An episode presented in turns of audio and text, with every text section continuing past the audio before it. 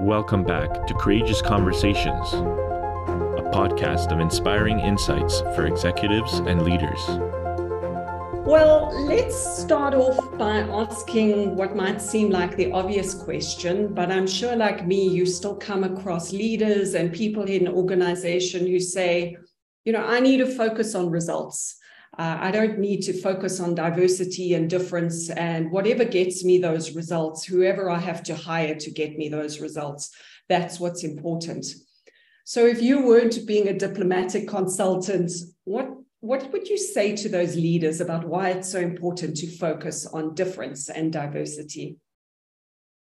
Yeah, so you know, one of the, this is an interesting question because we are actually working on an assessment right now uh, that assesses leaders and makes sure that they are prepared for the future. And diversity, diverse teams are the way of the future. Um, number one. Number two, uh, it's not just the diverse teams; it's creating belonging, creating inclusion within those teams. And um, if the leader still pushes back, I will I will show them some studies. So McKinsey did a study during the Great Resignation, and it showed um, one of the top reasons why employee, employees were leaving their jobs was belonging, and it was top three. Um, and it was top three for the first time ever. Um, another reason was psychological safety, right? And we all know, again, that psychological safety uh, is very uh, good for productive teams, very good for innovative teams. It's also good for diverse teams. And psychological safety, for those that don't know what it is, it's that you can uh, be able to, to, to speak up without repercussions. You can, without being humiliated, you can make mistakes, especially in an innovation sense, without being humiliated. And your unique thoughts and perspectives are accepted. What is your sense of, in really practical terms, without living in some fairy tale, what should belonging feel like to each of us in an organizational setting? Oh, yeah. So I have a metaphor that that I use when I when I talk about this with leaders. So I want everyone to, to imagine that you are in a boardroom, right? And you walk into that boardroom you see about 10 chairs around that table. So everybody imagine that and then pick the chair that you want to sit in. So everybody imagine that, pick that chair. So once you pick that chair, go sit in that chair. Imagine that you're sitting in that chair, like this in this visualization. And imagine that that's going to be your chair, right? That you could do anything you want to that chair. You could put your name on that chair, you could paint that chair, whatever color you want. You could you could switch that chair out for something a little bit more comfortable but that's your chair.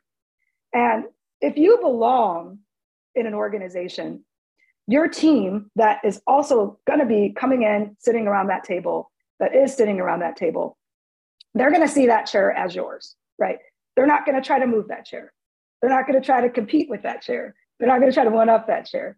Um, when you're not sitting in that chair, they're actually going to be like, where is that person? Wow, that person, um, we need that person's opinions, right? um, instead of uh, you know competition like oh i'm going to move that chair out of the way because they're not here and i'm going to take over. Um, that's what belonging feels like. That's your chair. People acknowledge it's your chair. You have your own space. There's a sense of interdependence. Um, sometimes people when they hear that word they get a little panic i'm not talking about codependence i'm talking about interdependence where you are part of a bigger purpose in the organization you are part of a bigger meaning in that organization and I'm curious from your different consulting work at, at companies, what kind of almost unspoken exclusionary practices are still out there in the world that are really working against the sense of belonging and inclusion? Yeah, so and we do at Leading Below Surface, I talk about these uh, these toxic talent practices. Um, so we do a lot of workshops on psychological safety. And I think um, when leaders are walking into that, they think, oh, I'm going to learn how to make my team safe. This is going to feel good. But guess what? It doesn't feel good. A lot of the times they're surprised because there are all these uh, or, these organizational processes that and structures that are kind of the foundation of organizations that really need to be torn up and replanted.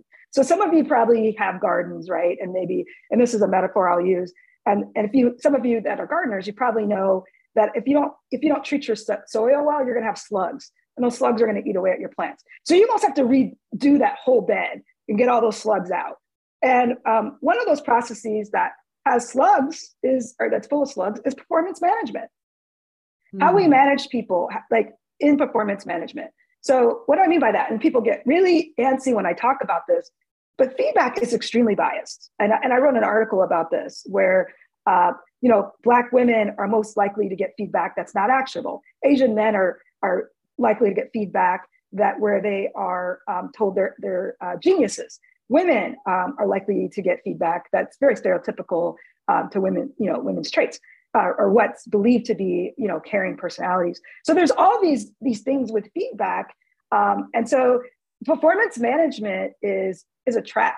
And so it's that's the first area where you can really look and examine those processes. Examine why are you doing this right? And you know i'm always and this is a coaching school so i'm sure you'll you'll love this but what i usually tell folks is just turn your managers into coaches. That's your performance management. Like there's really no reason like the ratings are biased all those types of things. So i'm wondering what do you see as the starting point for us to identify our own biases? And then can we change them? And if so how do we go about this? There are three biases that, that, that I talk about in the book, and those I did a lot of research on biases. We talk about biases a lot, and there are three that rose to the top for me. Uh, affinity bias, that's bias that where we are surrounded by people who are similar to us. Um, this bias is it benefits us in a lot of ways, right? We wouldn't have any friends, right? We wouldn't have any hobbies. We wouldn't have um, you know communities if we didn't have affinity bias. Um, some people even even also uh, push back because you know ERGs, like business resource groups within organizations, people are like, well, isn't that affinity bias? Well, you know, it's a it's it's a different kind of way to look at that. But um, yeah, but there are you know these homogenous groups, right? And we like to be with folks who makes us feel more comfortable for whatever reason. But again, it's a bias. Um, I also talk about confirmation bias, which is what the bias that holds us back from creating diverse teams quite a bit. And what that bias is, is it, it means that you know, you bring in someone diverse, they might think differently. Uh, you have a hesitant, hesitancy to bring them in because they are going to think differently. And the minute they do something different that you don't like, you say, you write them off, right? That's confirmation bias. In group bias is the third one. And that's the, the, the danger with in group bias is um, like a lot of people think it's harmless, but you can't even have empathy for the out group. Again, that's the biggest danger is that you can't even have empathy for the outgroup. Um, and so there have been many studies around this.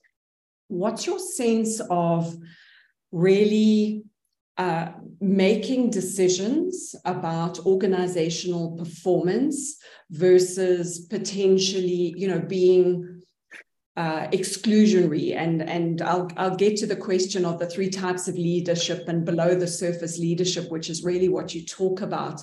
But how do you reconcile this or how does a below the surface leader actually make decisions tough decisions about an organization I, I do think I'm, I'm glad you asked the question in that way because it shows that we we do still think about these things as binary like it's performance versus inclusion or it's performance versus being nice. And I wrote a whole um, article about, uh, you know, balancing psychological safety with accountability because people were like, well, how can I be safe and hold people accountable? You know, I gotta, I have these goals I have to do. I have to be high performing. And so again, it's it's not it's not separate. These things are not mutually exclusive. And if you're still there where you're thinking about it that way, you, that's where you have to start. Because again, I, I just rattled off some research. There's a lot more out there that shows that these things are coming together. And this is leadership of the future. Again, we're not in the, the 90s or the 2000s anymore, um, early 2000s, where we were like, okay, competition, let's let's force rank. We're in a different uh, workplace now. And mm-hmm. these different generations are also pushing a lot of that. And so you really have to get up to date if you're going to survive.